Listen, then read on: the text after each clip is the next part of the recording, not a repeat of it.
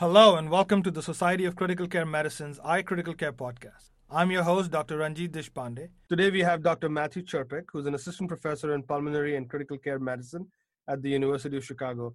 His special interest, uh, as you guys have probably realized from the paper, is machine learning and data science. We're going to discuss his recent publication, Predictors of In Hospital Mortality After Rapid Response Team Calls in a 274 Hospital Nationwide Sample.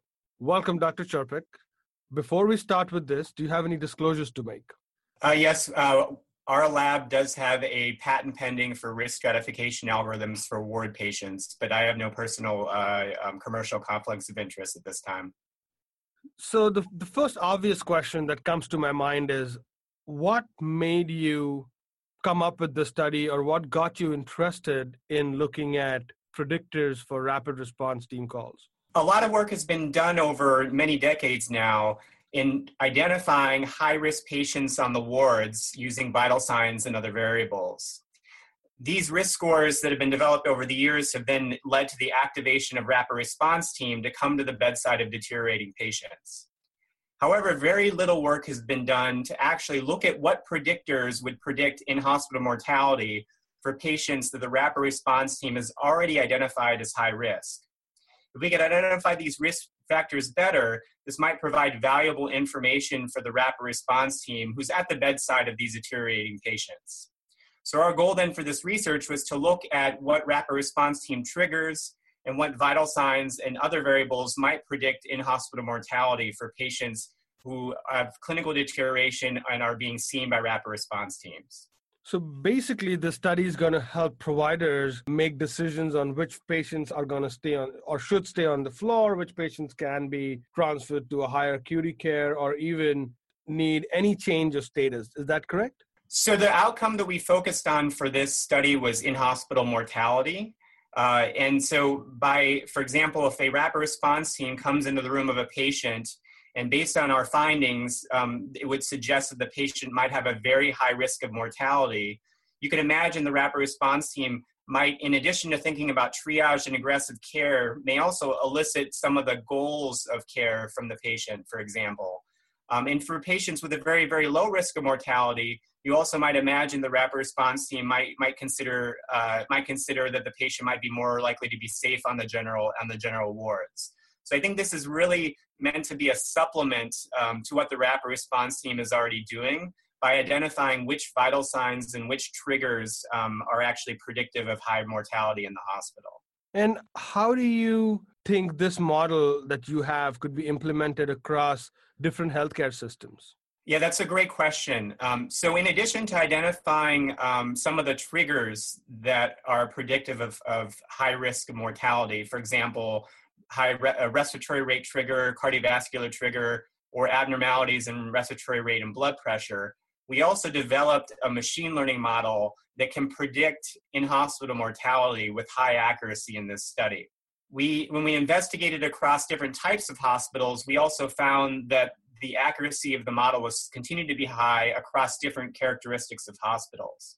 So this is something that we'd be very, we are very interested in seeing how this might be generalizable or usable for other hospitals. We are, uh, are working on developing an online tool that readers can use to actually help predict mortality for some of their patients that they're seeing in their hospital.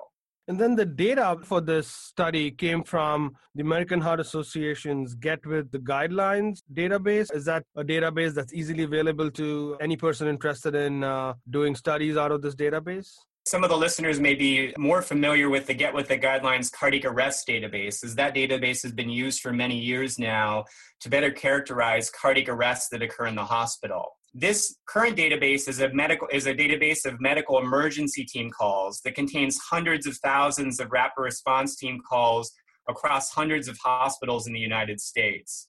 This database is, is now available, and research, interested researchers or quality improvement uh, groups can put in proposals to the AHA, and then get access to these data for their own research. So this is an incredible resource, I think, for researchers out there who are interested in rapid response teams and how they work at a national level.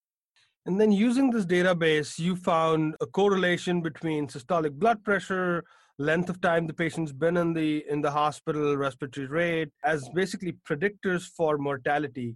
And using these variables, you came up with a prediction model. That was my understanding after reading this paper. Is that appropriate, or is there more to it? Yes, that's correct. Uh, so the first thing we did was to just look at simple predictors to see how well the individual predictors would actually predict in hospital mortality. And we found um, some interesting findings, including the fact that if a patient had any respiratory trigger for the rapid response team, their in hospital mortality rate was over 20%. Uh, the next uh, highest predictor is for patients who had any cardiovascular trigger, their risk of in hospital mortality was over 15%. And importantly, if a patient had more than three triggers, three different physiologic triggers for their rapid response team call, their mortality was, was well over 25%. Um, so by looking at these individual triggers, these are things I think that, that a rapid response team, uh, nurse or, or, or, or, physician provider can, can have that in their mind and they walk in the room of a patient with one of these triggers. And I think it really puts in, into perspective what the actual risk is of mortality for their patient. In addition, we combine then all of these different triggers and vital signs, as well as things like how long the patient has been in the hospital prior to the rapid response team call. And we used all of that into and, and combined that into a machine learning model to see how accurate these, these variables together could predict in hospital mortality. The final C statistic for that was 0.78, which is pretty accurate for predicting in hospital mortality. Because, for example, we didn't have uh, other variables like laboratory values or other things that probably could even improve this prediction further. Importantly, the other thing we found is that there are many early warning scores, like the Modified Early Warning Score or MEWS, as well as the National Early Warning Score used in the UK or, or NEWS, that are already used in hospitals today to activate the rapid response team. And one important finding that we saw was the NEWS was actually not very accurate for those patients who then have who actually have had a call. In other words, when the when we walk into the room, it helps you figure out who you should be seeing. But once you get to the bedside, you really need to use some of this other information to determine your patient's real risk of in-hospital mortality. So, Matt, what do you think of other indices that are out there, like the Rothman Index, for example, in helping us with these prediction models? Right. So there, um, there are a lot of different risk scores that are out there now for uh, predicting general clinical deterioration. For example, the Rothman Index uh, is one. Gabriel Escobar out of Kaiser's developed a, a, one using a large data set, and our own group as well has developed the ECART score, which is a a general risk score that identifies which patients on the general wards are at high risk of suffering a cardiac arrest or going to the ICU. Several of these scores are, are pretty well established. I think this particular paper, because of the fact that it focuses on patients who have already been identified as being high risk, um, is novel because it really suggests that once you get the rapid response team to the bedside, that some of these risk scores may or may not work as well in this specific population. And so that's why we wanted to look at the NEWS, for example, in this particular study. So I think in some ways we were asking a bit of a different question here. Um, really to try to help the rapid response team you know once they get to the bedside the next question is okay so what do i do some of these things that we found could help with things like icu triage um, you know, identifying some patients with high risk of mortality where you might spend that extra time for goals of care discussions and also as at a, at a sort of a, a, general level at the hospital because our model can predict the probability of, of mortality essentially an expected mortality prediction you might imagine using this also for quality improvement for your rapid response team specifically so i think there are a lot of uses of this these results in this study which are a bit separate from some of the other work that's been ongoing um, in general risk deterioration of ward patients. You mentioned that your uh, your group is looking at some other scoring systems and uh, its implications in you know not just RRT but in other situations in the hospital. Now I'm an anesthesiologist, and our big issue is how do we restratify patients so going in for you know a regular anesthetic procedure or a surgery and you know come up with some sort of a predictor where this patient's going to land either the pacu the floor the icu so what do you think of you know the scoring systems the prediction tools that you're working on? Is there anything out there that you think the listeners should be aware of that's coming out? Yeah that's a great question. I think that you know we really live in i think really uh, very exciting times for people who are interested in data science and machine learning. The electronic health record data um, is, is getting easier and easier to access, and it really has a wealth of information that you can use for a number of different prediction problems. For example, our lab, in addition to developing the ECART score, which is a risk predictor, predictor for uh, ward patients for uh, predicting cardiac arrest and ICU transfer, we've also developed models for acute kidney injury, um, we've shown that our ECART score predicts outcomes for patients with pulmonary embolism. And in addition, just published a paper that used our ECART score to see how well it predicted the outcomes of postoperative patients. And so we're very interested in, in using these data for additional situations for you for risk stratification because I agree. I think that um, risk stratification, either in the pre-op or post-op setting, could be a very important use of these kinds of tools, and it's definitely something that we're looking into right now. So Matthew, so what do you think about these results? Are these uh, generalizable results, or are they just focused on academic centers? Are they focused on you know your community hospitals? What's your take on the results results of the study?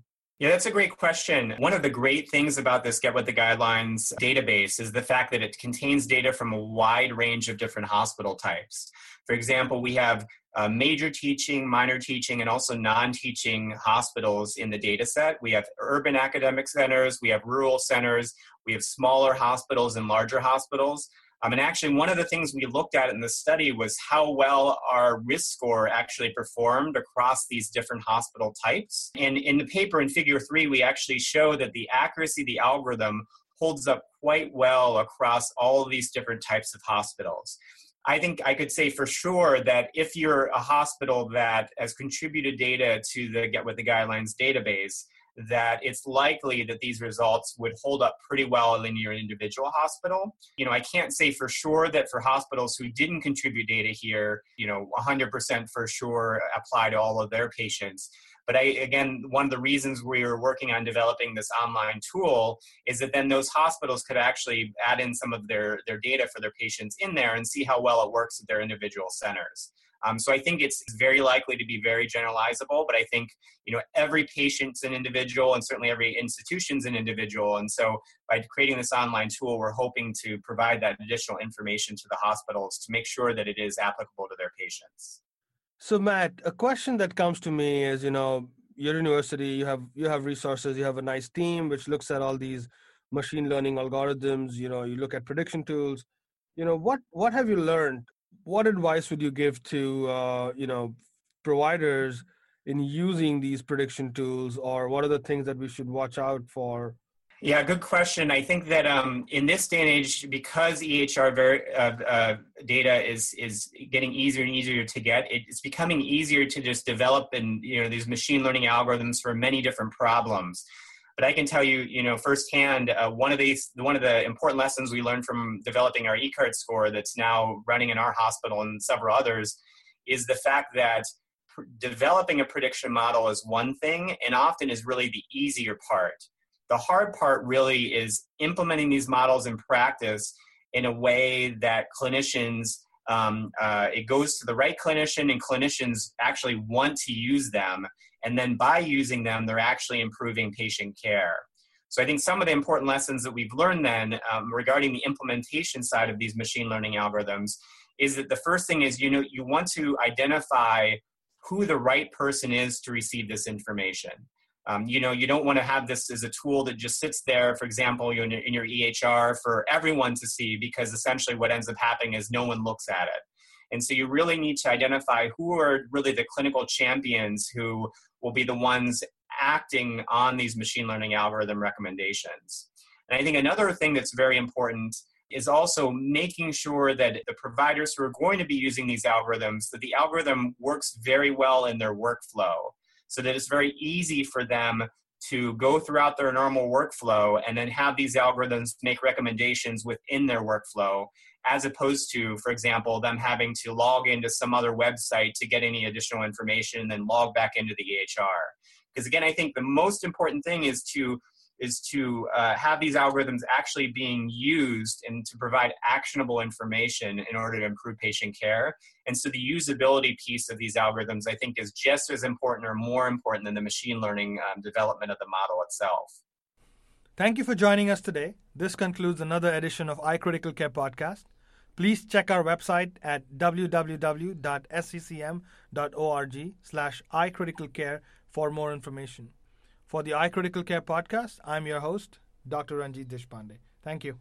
Dr. Ranjit Deshpande. Dr. Ranjit Deshpande is an intensivist and an anesthesiologist at the Yale New Haven Hospital, YNHH. His interests include organ transplantation and point of care ultrasound. He currently is the director for transplant anesthesiology at YNHH. He is actively involved in resident education.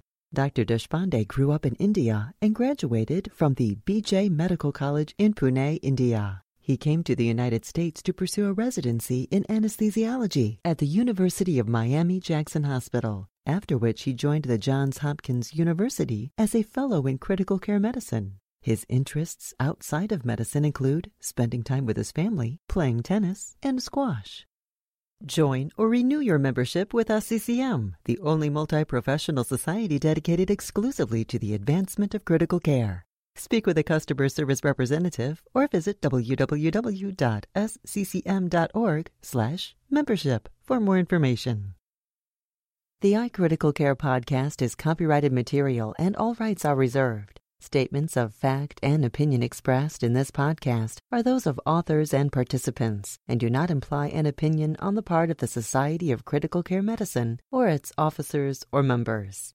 To contact the editorial staff of the iCritical Care podcast with questions, comments, or ideas, please email iCriticalCare at sccm.org or info at sccm.org.